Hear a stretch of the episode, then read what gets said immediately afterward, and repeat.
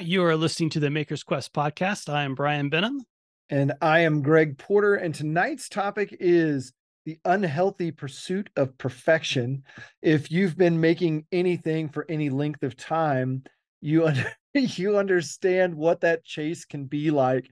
And when you get your first taste of something that looks really, really good, and then you put it under the microscope, I, th- I think we're probably all guilty of this when you show someone your project, what's the first thing you point out? Is it the mistakes or is it the good stuff? I think we we tend to point out the mistakes, and that's a, a huge indication of of this sickness that would be chasing perfection. Most of the time, my experience, if you did not point out your mistakes, no one would ever see them. But Brian, I'm certain that you've had projects where it's gone over the cliff because you're chasing a certain certain level of of perfection or greatness or whatever you want to call it uh, and and at some point that's got to end. Have you have you got any example where that drove you to the brink? Yeah just about every project i think.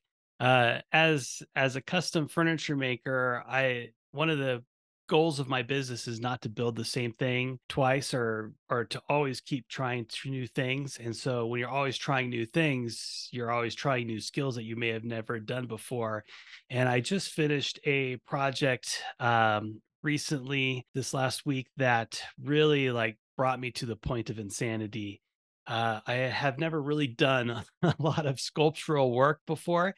Um, so I was a carving thing where I was carving leaves and branches and uh, there was a lot of unknowns going into this project if i could really pull off how the leaves attach to the branches how one branch attaches to the other branch so does it look like i just used a hot glue gun on there? And uh, i i started carving these leaves and one side i was like yeah that looks pretty good but the other side looks not so good so i started carving a little bit more off of that and then pretty soon I kept going back and forth, back and forth. And all of a sudden, the leaf that was appropriate size was now too small because I'd carved it away and I'd have to start all over again. And it was just like this thing that that it was a huge learning curve for me because it was the first time I've done this type of thing. And it just I I had a vision in my head of what I wanted the leaves to look like. Uh, but it was really difficult to get there, especially since uh, when you look at a real life leaf, it has all kinds of flexibility because of the branch is supple because it's still alive but when you're working in wood that's dead you need a little bit more mass in the in the twigs to make sure they don't break and can hold up and stand up on themselves and finally my wife um you know comes out in the shop every once in a while sees what's going on and she thinks like that looks good and she finally tells me like you need to stop because you're gonna just this is unhealthy stress for you that you're going through the client's going to look at this and they're not going to see the uh, imperfections that you see. They're going to look at that and look at see the whole branch the whole branch with all the leaves on it. And so now it's like okay i'll i'll i'll i'll, I'll let it go. I'll i'll stop or put it in the box and ship it. Well i think in in that particular case you know you look at the leaf that you're agonizing over and then you look at look at it in the context of the entire piece. And we have to always ask ourselves you know what hill are we going to die on here right? And and is it is it this small detail that someone someone who gets up close and starts breathing on your piece can see? Or is it something you know as you back up from the piece and you're at arm's length what's the appropriate amount of detail? And there there was um, one of my mentors uh, always talked about he was he was one of my mentors in watercolor and he always talked about abstraction and what level of abstraction is appropriate and when you're painting in an impressionist style there is a lot of abstraction but there's also a lot of detail and you can uh, there are watercolor artists out there paul jackson comes to mind if anybody wants to have their mind blown look up paul jackson watercolors he's maybe one of the best watercolorists alive, but his paintings are insanely detailed. And it's a medium that was meant for impressionism and abstraction. And uh, to to kind of get to the point here, when we start any type of a piece, any type of an artistic endeavor or any any type of a making endeavor, creative endeavor, we have to ask ourselves what level of abstraction is this piece going to have and and if the answer is it needs to look photorealistic and it's made out of wood that's the wrong answer. But somewhere between a a chunk of wood that that looks like a tree and photorealistic is your answer. It's just a matter of where on that scale is it going to be. Yeah, to to piggy off piggyback off of that, on another pursuit that I've been working on is improving my drawing. If you if you go back to uh previous podcasts, I can't remember what we titled that one, but it was um what's the what's the name Drawing the on the Right Side of the Brain by yes. Betty Edwards. Yes. Yes, Drawing on the Right Side of the Brain by Betty Edwards. And one thing that I've learned in that book is that uh, you can't worry about every little tiny pencil stroke. Um, you have to just kind of let it flow, and where the pencil stops, the pencil stops. And if you look at other people's artists where they have done sketches and you think, wow, that sketch looks really great. But if you zoom in, then you can see places where, like, oh, that finger isn't a perfect finger. It's just a representation of a finger. Yeah, no, absolutely. I, and gosh, uh, this goes back to some life drawing classes that I used to to take. One of the uh, one of the teachers that I had, I'm trying to think of his last name. His first name was Gary. He passed away. He was a wonderful instructor, but he he made us hold our pencil at the other end. And he's like, draw that way just push the lead across the paper. It will force you it will force you to concentrate on shape and and volume and and things other than perfection. Like if if you if you hold your pencil like this in a life drawing class you're going to draw eyelashes and that's the wrong thing to do. And and uh, you have to get through so much in terms of what what is the uh, oh i'm trying to think of the right word uh, the gestalt is is the word the French use. Like, what makes this thing it? What is the it here? And it's it's not the eyelashes, right? It's it's when you see somebody's silhouette walking away from you and you can recognize that person. How do you recognize them? It's not the spacing of their eyeballs and where their nose is on their face. It's it's something about their silhouette, and that's a very abstract thing. It's a very uh, round and non-detailed thing and i think that's an incredibly important thing whether you're drawing or whether eh, here's a great example that i've seen a lot of on instagram. I'm not sure what spawned this. I'm sure there was a maker out there who did a chip carving. Have you seen any of the chip carving stuff going on lately? A little there's bit a, yeah. yeah there's a there's a a number of people doing these chip carvings. That is a great abstraction of making things out of wood. I saw a spoon the other day you know it's very faceted spoon and you could easily grab your 80 grit sandpaper and then your 120 grit and then your 240 and your 320 and your 600 and 2000 grit sandpaper and make a polished spoon but it's enough to have just the the blade of the knife carve that thing out and make an abstraction of a spoon. Still works still looks like a spoon everybody knows what it is there's all kinds of imperfections but let it be what it is. Yeah that that also is uh, taking away part of the story if you sand it really smooth like seeing the knife marks and things tells that story that this is hand carved that somebody sat you know like when i see things like that i think about like grandpa sitting in a rocking chair you know yeah. whittling on the front porch back in the back in the day kind of a thing and so that that kind of tells a story. When it's all sanded perfectly smooth that's that tells a different story. So uh, i think there's there's things that uh, you might not want to go take to perfection just because it ruins the story. Absolutely. I, you know one of the things that made a huge impression on me and you know i i don't like talking about my travels around europe because it makes you sound like a jet setter or something like that. I i spent a little time over there as a student and while i was there i spent all of my time every waking hour that i could possibly spend traveling and seeing things that's what i did.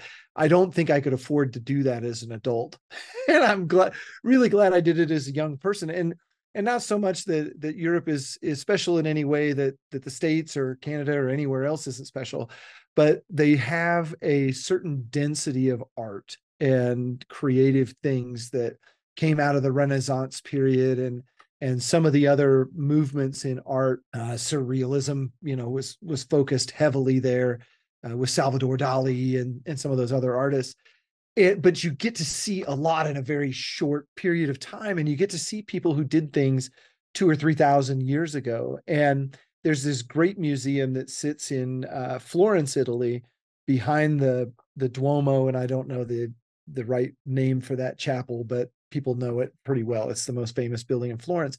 But there's a museum that sits behind that that are all these blocks of marble that michelangelo and his team started to carve but never finished. So you'll see this block of marble with an arm sticking out of it and these fingers that are completely finished. The palm is is rough, chiseled, and then down here is just blocky. And it gives you this really bizarre look into what it took to polish out the marble. When you see the marble with rough chisel marks in it, you realize how much work it took to get it to a polished state. And now, was Michelangelo chasing perfection? Absolutely. Uh, he didn't chase it as an individual. People make that mistake all the time. He had folks who worked for him. He wasn't just one man doing all those things. And that's how he was able to accomplish so much. But when you look at those blocks, you realize that it doesn't have to be polished to send the same message. Now, sometimes the message does need to be polished, whatever that's your artistic vision, but sometimes it can be done in rough stone and it's equally uh, equally as polished. I'm trying to remember the artist's name who did who does all of the uh, the karate poses, and they're they're in these huge square chunks, but you can see exactly what they are. It's it's pretty amazing artwork, but it's so minimalist and uh, so abstracted and so well done. You're talking about uh, the uh, how the fingers were polished, and then the palm was a little bit rougher, and then it was even rougher. That's a really kind of tells part of the story about the process that they went through. Like that's different than my process because I will just rough the whole thing and then come back and do another pass and then another pass and then another pass. And then that's when the insanity comes in because then I'm just like down to that chasing that unhealthy perfection again. But well, and to that to that point, Brian, I think we're all we also sort of have the the goldfish syndrome is kind of how I I talk about it or uh, how I relate it to myself. Sorry, I don't talk about it. I relate it to myself. If you put a goldfish in a small bowl, it's going to stay small. But if you put a goldfish in a big pond, they grow much larger. You know, they they grow to their surroundings. I think our time is that way too. If we give ourselves an infinite amount of time, we will continue picking on something until we're one foot in the grave. And I think 100%. one of the one of the healthiest things to avoid the uh, this practice of chasing perfection. We're all chasing perfection. There's no doubt about that. But but the unha- the unhealthy part is expecting it and being upset if you don't achieve it. I think there's there's a line, but one of the best tools to avoid that is to have a deadline and to honor that deadline because we can all work to a deadline and then the deadline comes and goes and go well, maybe i could just put another week on it yeah and sometimes it sometimes things require that and it's a really weird thing right? At some point we've got to decipher did i stop too short or did i go too far and where is that line? Yeah deadlines uh, are are my saving grace and my nemesis all all in the same thing. This particular project i was talking about earlier about carving the leaves was for an urn and uh, the client was coming back from uh the funeral home on a certain date and so he was hoping i could have it finished and shipped in at his house by that date so that way when he got home he could just put the ashes in to the urn that i had built. So i would have loved to have several more weeks to practice carving leaves before i committed to the final like okay this is this is the this is the final leaves that are going into the project because uh, you know your first your first attempt is going to be you know whatever it's going to be. Your 10th attempt is going to be a better but your 100th attempt is probably going to be like mastery level. And uh, when you have a deadline you don't have you don't have that uh, time to do 100 leaves to practice. And even if you did have didn't have a deadline uh, if you're working doing work uh, if you're working for a living that's what you do for a living yeah. your bills will give you a deadline because at some point you got to ship to get paid. Absolutely you're right and most of the stuff i do uh, on the creative side of things i don't have deadlines anymore. I i am freewheeling as as you can be because i don't i don't generally it, that's not where i make money. I don't have to worry about that feeding me and and my wife and whoever else but you still have to you still have to have those targets and other things. Now we we talked about some projects that kind of grow a little stale because you put them off to the side or you you know whatever. That's a different that's a different thing altogether in that you know would a deadline help that progress? Maybe.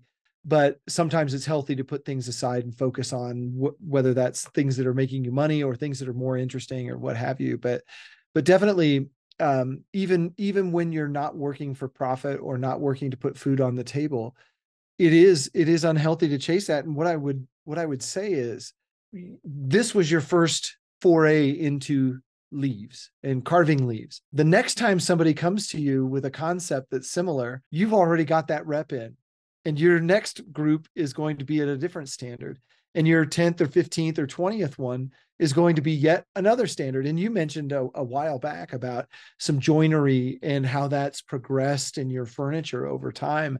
And I think that's just it. You've you've got to understand what's appropriate for the time frame that you have for the project you have the client's expectations and all of those things and then say okay this is where i'm going to stop on this one because it's a little bit of an experiment and the next time i get to do something like this i'm going to take it one step further and maybe maybe instead of just adding the main uh, trunk to the leaf maybe it'll have some veins on the next one and then maybe the next one after that has different size veins. And maybe after that, I look at the edges of the leaf and they start to get a little more detail.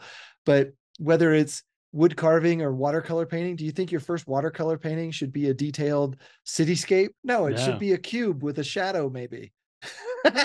because that's how that's how you learn to to develop you know what is this thing going to look like how does how is it going to act yeah not to sound cliche but you know that whole saying that life is a is a journey and sure. uh when a from my first client to where I'm at now is just a totally different mindset and skill set and quality level than my first client. And my first client was happy with what I built then and he was just part of my beginning journey and this client uh, that i just did the leaves for he's part of my middle journey and then as i as i move on and i'm i'm pretty proud to be part of his father's in journey as part of my middle journey. So yeah it kind of all just it just works out and things just keep progressing and as long as you're working with people that have that understanding that everything you do is just a stepping stone to the next thing uh, it's there should be no reason to stress about uh, all of that stuff there shouldn't and i'll say i'm not an art history scholar but i've paid a lot of attention to some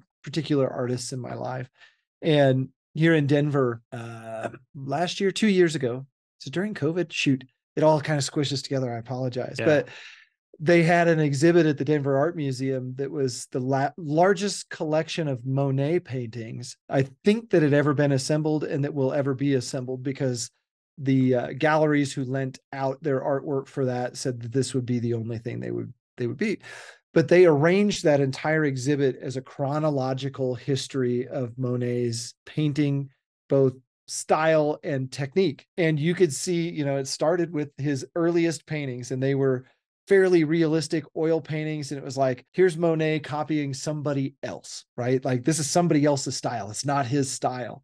And then you could see it slowly detach from that other person's style and become his but there was still that level of what i would call realism.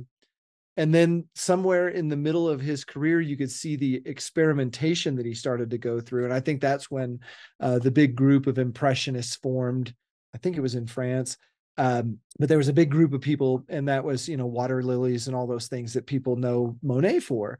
It took him a while to get there. But then when you see the paintings that he did very late in life, they got even more abstract and more blocky. And so the longer he practiced his art, the looser it became and the less obsessed he was with perfection. And the more obsessed he was with how does this color interact with that color or what is the feeling of this entire painting? And his paintings also got much larger. So instead of working on a canvas that was maybe uh, his early early paintings were maybe like 18 by by 12 something like that fairly small canvases his his final canvases were almost eight foot tall and he was working with a brush on a stick from 10 feet away. And wow. you know it, it it was because he realized that the the expression that he was trying to convey had nothing to do back back again you know had nothing to do with the eyelashes. It had to do with the entire scene and the colors and how it was going to make you feel. I think when we look at woodwork uh, a lot of there's a lot of really well detailed joinery in pieces and that that is very important. You got to have well designed joints and this and that but there there becomes this expression in when somebody learns to cut deta- uh, dovetail details and then they want to do outline dove detail dovetail dovetail details holy cow and then they want to do half blind outlined you know and, and this stacking of things which does take some talent but then then you start to step back and you go, well, what is this piece trying to say? Is this about the wood and the grain, or is this about you and your dovetails? And you know, that's an important question because if it is about you and your dovetails, then you need to go crazy on them, right? Why not inlay them with pearl or something? But if it's about the wood and the the expression of the overall form of the piece, it may not be about that little weird dovetail. And that's why you see, I think a lot of master carpenters, they will allow themselves to play like that, but they will hide it so that you have to open the drawer to see it. Or you know, you'll have to go around the back of the piece to see this crazy inlay thing that nobody sees from the front. And those are those are things that i think help us when especially early in our careers when we're trying to chase that one thing we saw in a magazine that we don't think we could ever build right? Back up and look at look at some of the other the other things that these people have done and how they'll a lot of the big famous artists will actually back away from detail the older they get. Yeah i i kind of relate to your dovetail thing. Like when i first you know started seeing that i saw like where they do the dovetail and then uh, it's inlaid around the outside. And I was like, well, how how does that happen? Like, how do you do that? I want to know how to that.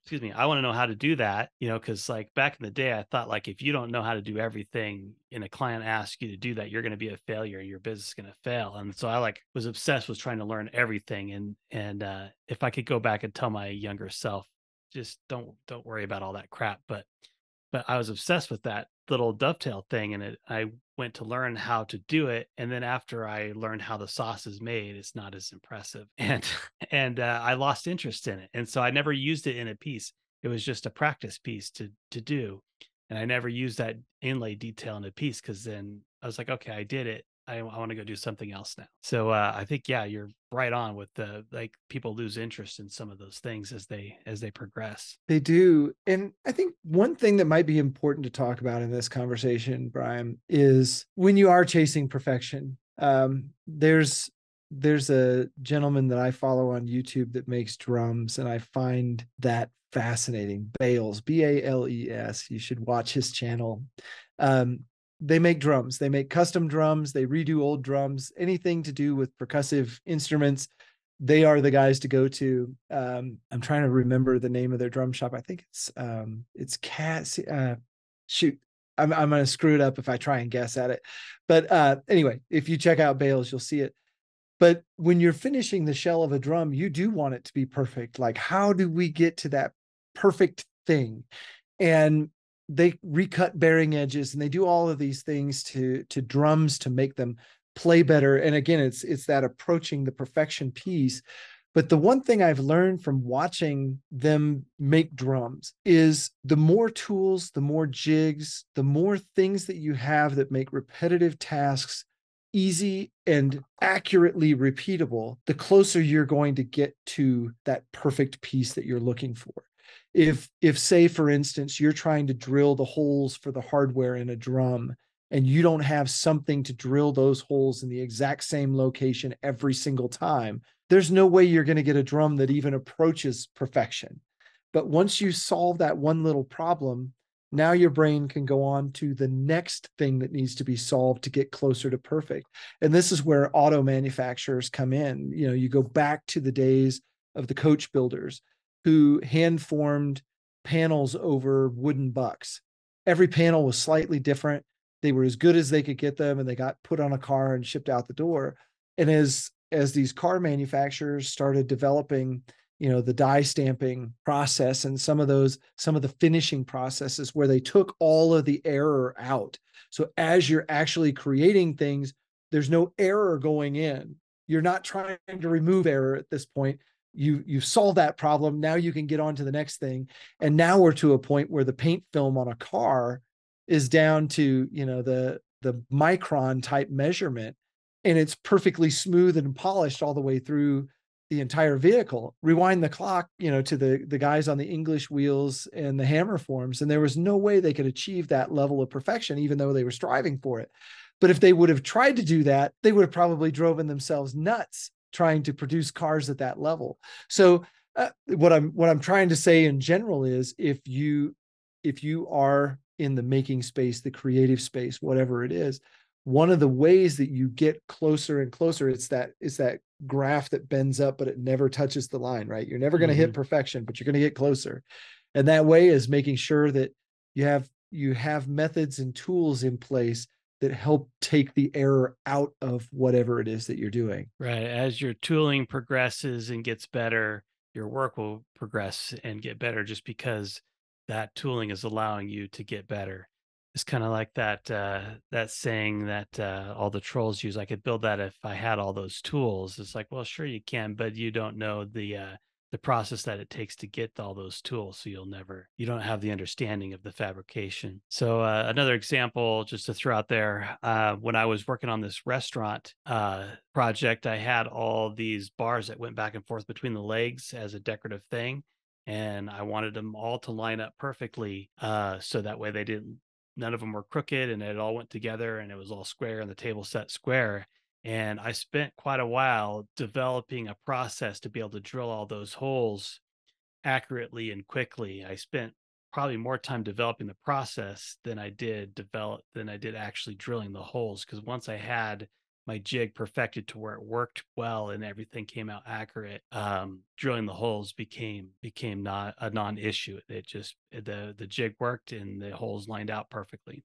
And also well, you gave me a good suggestion so thank you hey on, on that. that's uh, i i think that's uh that's a whole different topic for another episode here probably but uh it's important to pass on what you know, right? Like yeah, there's only one way that we all get better and that's to help each other. And if you if you have a even even sometimes if it's the not not the final winning idea, passing along a thought can alter somebody's course and really put them on a different track. But I think um, sidestepping sidestepping error is is an incredibly important thing. I mean, you look at some of these people that are in factories making parts. I, I don't care what it is. Like you can you can sort of pick up anything. Well, of course, I don't have anything here that's manufactured.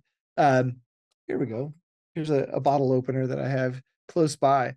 Like there's some guy in a factory that probably had to polish these two edges, but at the end of the day, when he got that part, there was probably very few errors in it to start with and mm-hmm. and uh, the hope is that if you get to that level and and you know again are you copying the last piece that you made? Are you making the next piece better? You know there's a whole there's a whole line to that. But as far as sanding goes let's let's just say you had sanding blocks that had waves in them. That's going to introduce error you know you're not mm-hmm. going to be able to avoid that as you go. But anyway sorry i'm i'm off on a tangent there. No that's that's good. The sanding block thing is is a true thing. And there's oh man, do do I want to go here?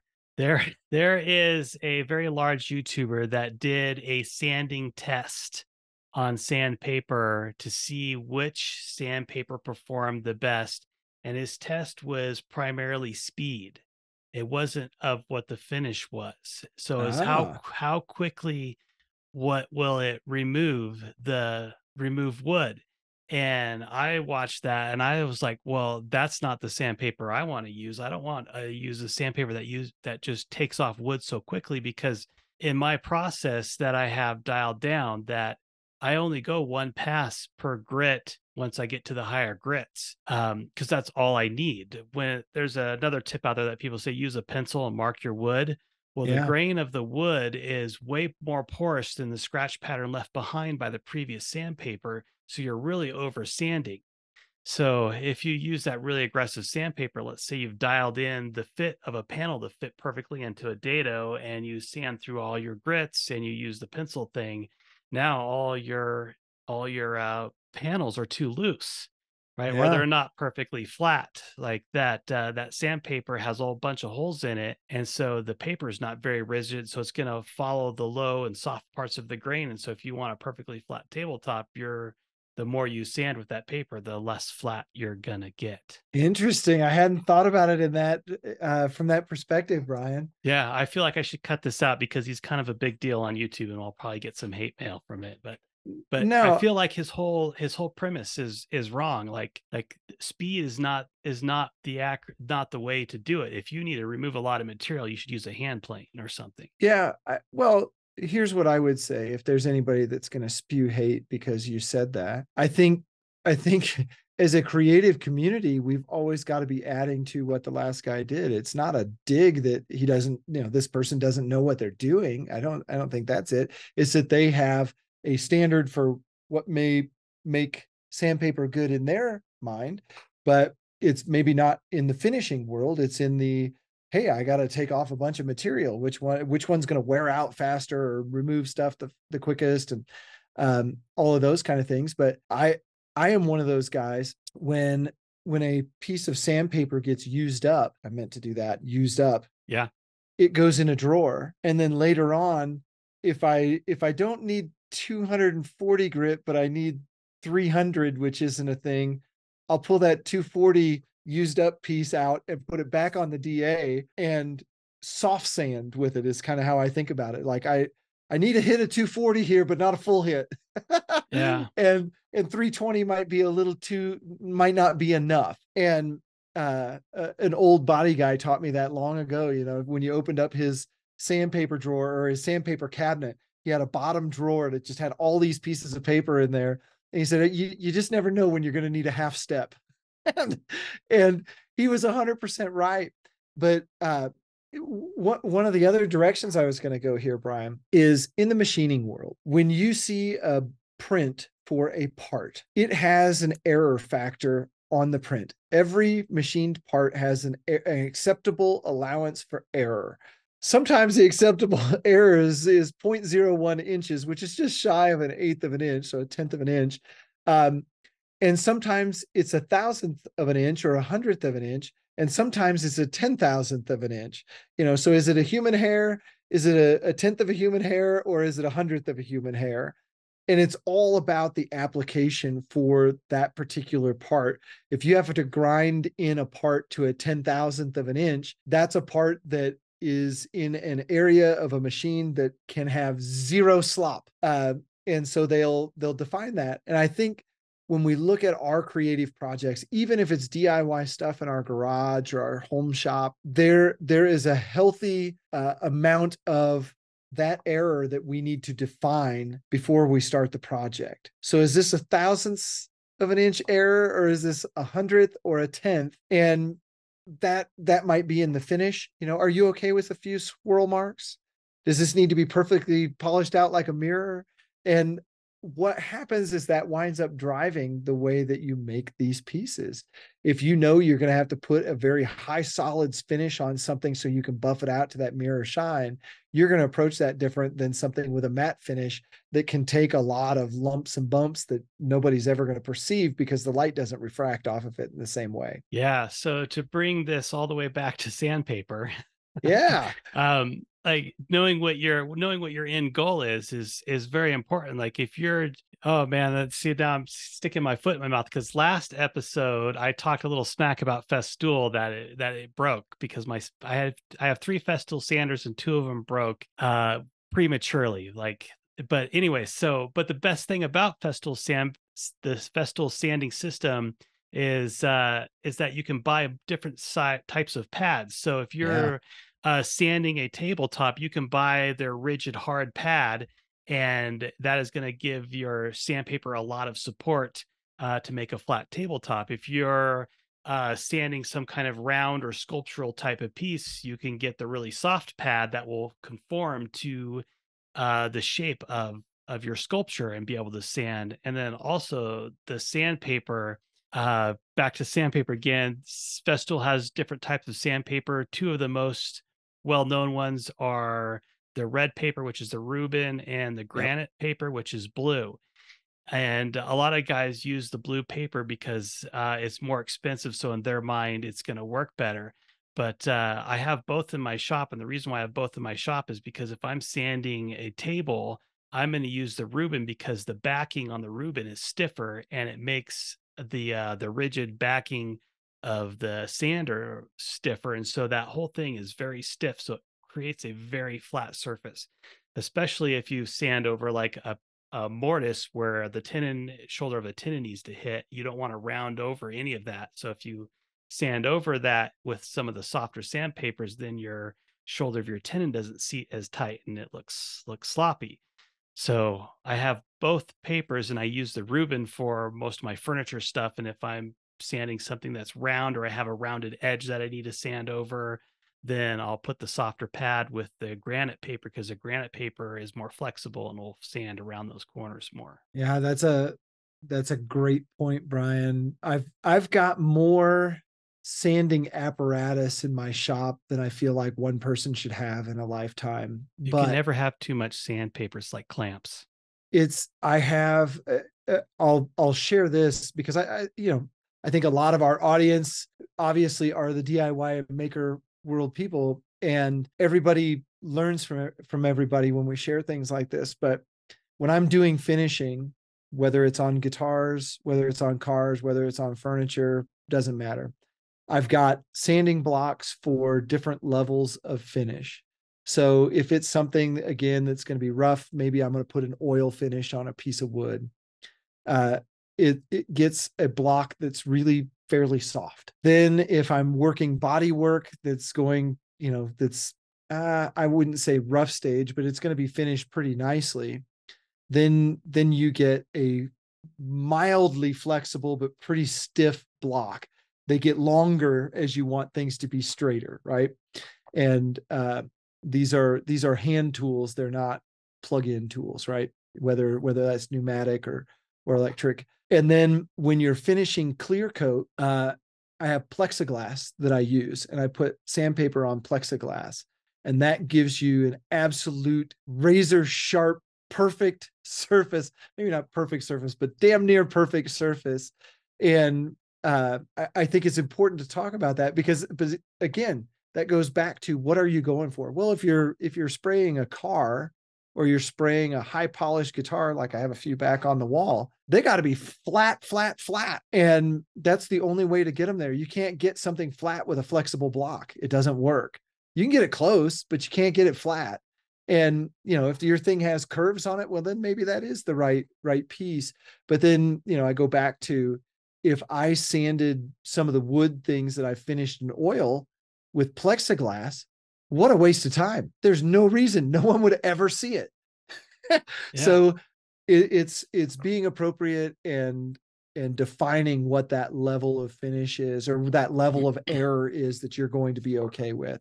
So this is more of a curiosity question, so I'll take a little a little bunny trail here.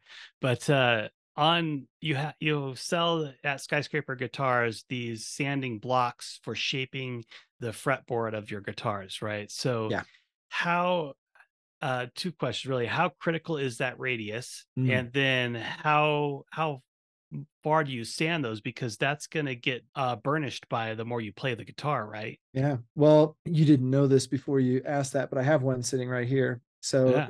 Uh, the visual for everybody who's who's wondering, this is an aluminum block. It's machined on this face and it's machined to a specific radius here. Uh, this machine surface, we're under a thousandths of an inch deviation over a foot. So a foot, there's less than a thousandths deviation from end to end in terms of flatness across this radius. So if you were to put a straight edge down here, it's going to be perfectly flat within a thousandths across that entire radius. Okay. How critical is that?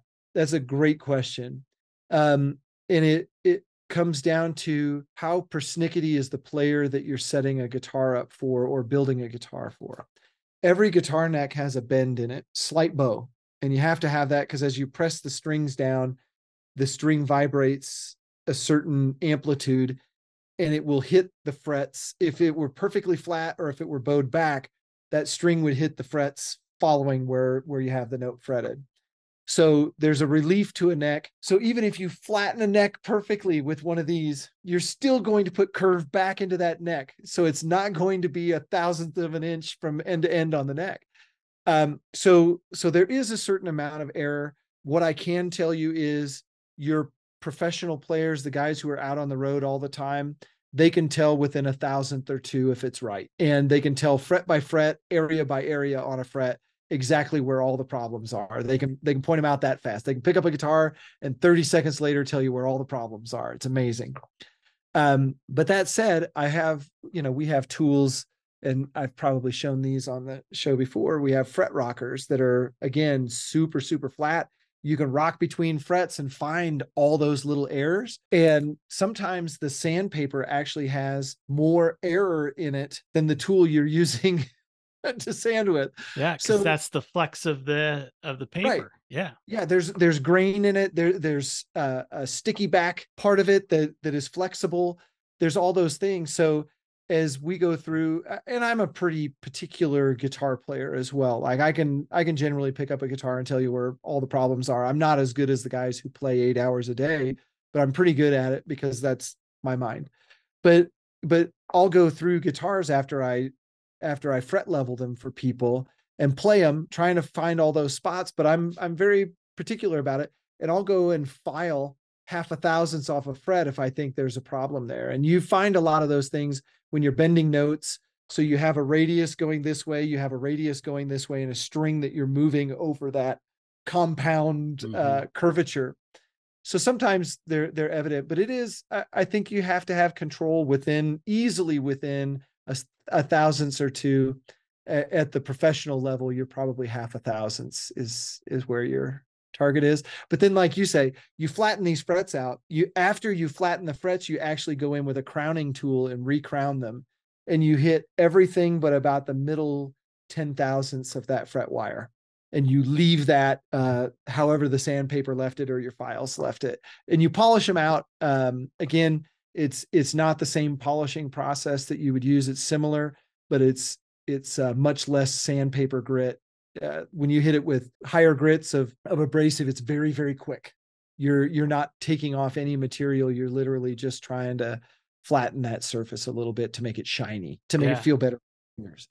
So I promise we're going to get off the sandpaper train here. But yeah, yeah. Just back to your your comment where you said sometimes the sandpaper makes the yeah. tolerances worse. That's kind of like one of those things that that uh, the tool you use, you're only going to be able to be as perfect as that tool that you're using in in a lot of cases um, mm-hmm. unless you have some uh, way of overcoming the uh, the tool. Um, which also happens. There's all kinds of tools in my shop that have little uh, finicky things that I know if I push yeah. a, a little left on it, it'll it'll get it back into whatever, back into tolerances.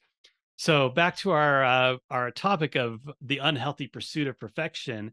Uh, mm-hmm. I know as part of your business, you help people set up their guitars and you tune tune it up and get those frets all dialed in when you know you have a client that's very particular how how stressful is that is that become an unhealthy chasing of the frets it it can um and interestingly enough as human beings we're all built differently and some people's ability to perceive things is at a higher level right and when you have a client who can perceive something that you can't perceive uh, the example that i would use not in guitars, but but something I think that most people can relate to. You go into Home Depot and you see the big uh, Behr paint display with 7,000 colors of white, and you start to put those whites together. You'll get to a point where some people will say, I can't see the difference between those two whites.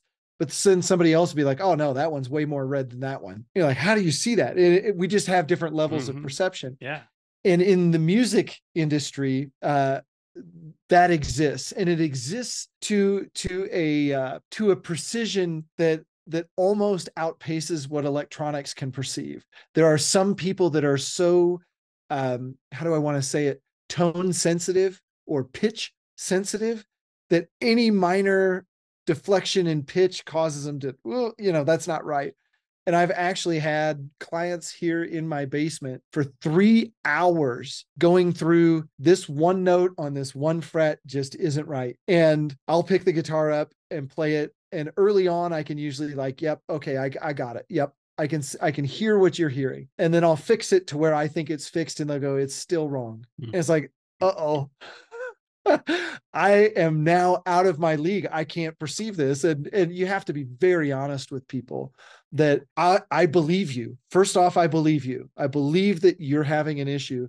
but I can't perceive it. So you have to be my ears and you have to tell me when it's right. And you have to tell me if we're going in the right direction or we're going in the wrong direction of fixing it.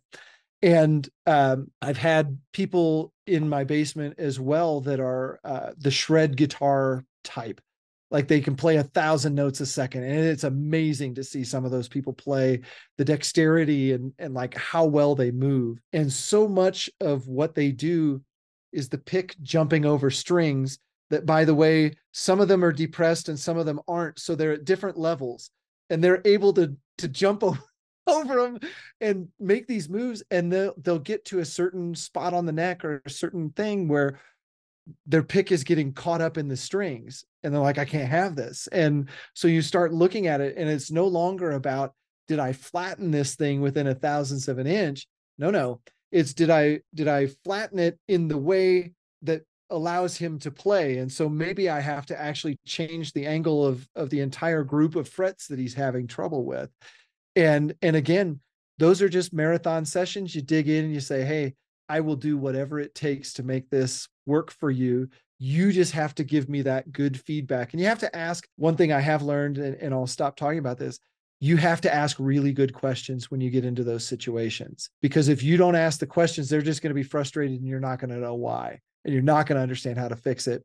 But it, it goes back to you know you can't give up on it and at some point you know you can back up and say this is as good as i can possibly get it for you do you have other guitars that are better than this if so can you bring them to me so i can see what they did and generally what it is is uh, what's the saying when when you um, when something's a problem you start to magnify it mm-hmm. and so so the the fact that you found one problem makes it feel like that problem just intensified. And so sometimes taking 10 minutes away from that, like I'll grab a guitar off the wall, play this one for a second. What do you think of this? Is this terrible? No, that actually feels really good. Okay. Now let's pick your guitar back up and play it again. And sometimes that breaks that cycle. Interesting. Yeah. So yeah, that's all back to where we started of uh, the perception that uh, my wife says, well, he's going to look at the whole branch. He's not going to look at the individual leaf with the microscope that you're right down there with your eyeball carving that thing, and he's looking at from the far away. And then also back to the thing about where your skill level's at. Someone that is at a lower skill level is not going to notice the things that someone is at that is, is at a higher skill level. They're not going to know to look for those things. Yeah. And I, eh, to that point, Brian, I think defining for ourselves what is acceptable, what's, what's that curvature that I'm okay with. Mm-hmm. And, and a lot of times again that impression or that abstraction we we can define we can control it and that can be that can be our relief valve. Yeah. And then also, it may be perfect, but from two different perceptions. Like you were talking about the paint colors. Like when I painted this wall behind me, and uh, we should mention that since most of the people that listen to this podcast are audio listeners, that we also have a YouTube channel if you want to actually see some of the things that uh, Greg held up, and we'll put uh, links to them in the show notes as well.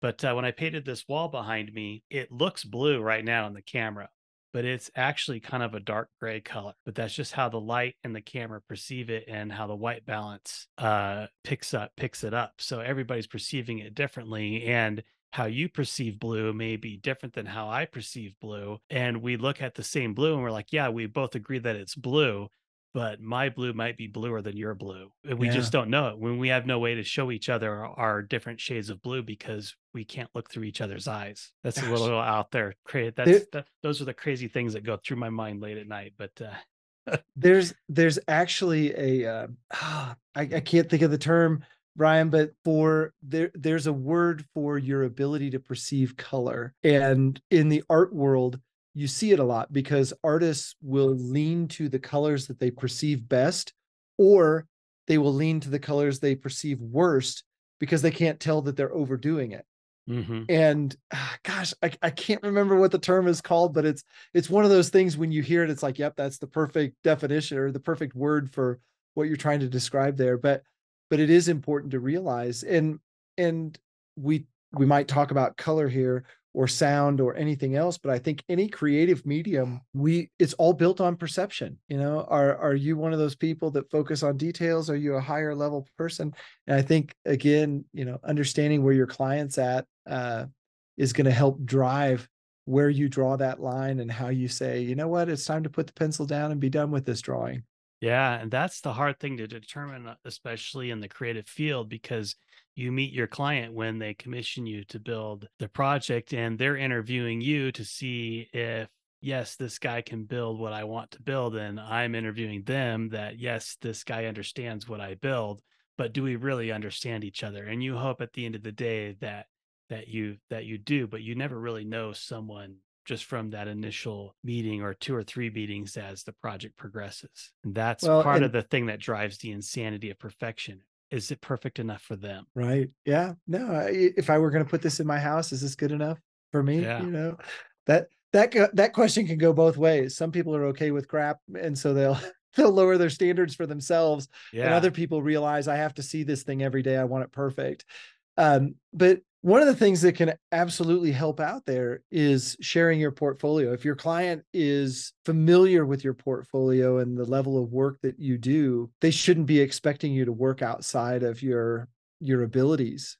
Now, that doesn't stop people sometimes from expecting perfection out of something because they Mhm. they want to. But the portfolio can be a, a really great driver Yeah, I've found that sometimes my portfolio holds back my conversation with the client because they don't see what I'm talking about. Like in this exact instance, there's there's no leaf carvings on any of my pictures. I had nothing to show them. I just had to be like, we're Yeah. we're taking a leap of faith together here that this is going to work out. You know, And what's the worst that can happen? Right. the worst that happen. He's he gets mad at me, and I have to rebuild it, or Yeah. or worst case scenario, I I lose the money on it. And uh, but uh, yeah, nobody's going to lose their life over it. At least we hope not. yeah, right. So, you know, there, there's a, there's very little downside, I, I suppose, at the end of the day, other than, you know, maybe you, maybe you lose a customer or you lose a sale here or there and waste a little bit of time. But Yeah, and the longer I've done this, uh, I've walked away from more and more jobs just because the customer wasn't right for me, yeah, and uh, and I I want to continue to push myself into new things. Like, uh, and you've you've definitely helped influence that. You introduced me to Betty Edwards, um, Yeah. right? And you introduced me to watercolor. Uh, we had some pretty good conversations about um, uh, what's the guy that did the uh, museum with a really Frank Gehry. Frank Gehry. Yes. How do I forget his name? Uh, that was my whole point of going down this path here. But with Betty Edwards and Frank Gehry, um, I am working on some projects now, and I hope to be able to bring them to fruition on my YouTube channel this year. Uh, where I've I've really just kind of stepped away from the digital SketchUp, drawing my designs in there, roll out a piece of paper on the shop table, and just draw an abstract design of the sculpture I want to build, and then build right off that piece of paper and see what happens. And that's kind of that's kind of where I'm going. I'm really bored with mortise and tenons and furniture. Like people are calling, like, "Oh yeah, I need a I need a nightstand." Good for you. I'm a little busy right here playing in my shop with a pencil and paper. You know, Like, I think that's a great attitude, Brian. You need to be careful or you might become an architect. right or broke. don't, uh, don't, don't follow, don't follow my suggestions too closely. yeah, but no, I, I think those things are wonderful. And, you know, again, as creative people, as designers, as, as creators and makers, those are incredible things to be able to do is step back and say, I want to do something different. That is how, my opinion, when you see the greats out there, they all have this moment in their career where they get away from the things that are that are must do's I got to put food on my table, so I got to make. I see this all the time in woodworking. How many of the big, big woodworkers out there started by making cutting boards? I had a cutting board business. I used to just crank them out. Man, I was doing, you know, 100 cutting boards a month or whatever it is. And they did that and that got them by. But then they realized there's something more and they started making the next thing and the next thing. And then all of a sudden they're doing these incredible things and nothing, nothing wrong with cutting boards. By the way, I, I have, I've never, I've made one. I made an Eddie Van Halen one that I have a video on YouTube about. I thought it was super cool. Video didn't do well. really. I don't think any, any I don't think anybody else thought it was that cool, but I did. Uh, but that aside, there's there's nothing wrong with making them. I think they're fun experiments and whatever else. But at some point, you'll probably get beyond that, or you'll take cutting boards to a whole different level that you never knew could exist. And when when folks take that step back and go, wait a minute, I can I now have have either made enough money or have a large enough client base that trusts me I can step away from, uh, gosh, Antoine Predock, another famous architect, got famous by doing these Adobe buildings. And at one point in his career, he said, "No more Mr. Adobe." and he went from these nice high-end residential houses to these incredible globally impacting buildings. Like if you look up Antoine Predock, he's he is just one of the top designers in the world. And you know, it was that statement he made, no more Mr. Adobe. I'm changing. I have gone this direction now. And his work took a 180 degree turn and went from okay to oh my god. And you know, doing some of those things, Brian, whether it's being inspired by Frank Gehry and Betty Edwards and just drawing by hand and just letting it take you someplace that you didn't know it could go. I think those are incredibly important moments in our lives. Oh, 100%. Yeah. Growth, growth in your own personal growth, your own personal skills, your own personal creativity, your own personal uh, pursuit of perfection, uh, what that, whatever that level that is, or where you want to go. And as you grow your skills and all your other stuff, you're going to raise your pursuit of perfection of what you find acceptable uh, as you go through life. I think is just like should trump everything else that you do. Absolutely. Well, this has been this has been a great uh, trip for me. Uh, probably mentally healthy discussion, Brian. To realize number one, I'm not alone, but number two, there's a way out. Uh, but yeah, why don't why don't you close this out here? Yeah, the most important thing is you're you're not alone. You're not the only one that is uh, chasing an unhealthy pursuit of perfection. So uh, we will have all our stuff in the uh, the show notes that we talked about. Some of the things that Greg showed up on his uh, on his screen. So if you are a guitar player, definitely check out his skyscraper guitars. Check out his Greg's Garage. I have some inside information that he is going to be starting a new car build, car restoration project there. And then if you want to find more about me, uh, you can check out brianbenham.com and you'll find links to all my socials. And you are listening to the Maker's Quest podcast. Uh, so our show notes will be at themakersquest.com. Thanks for listening.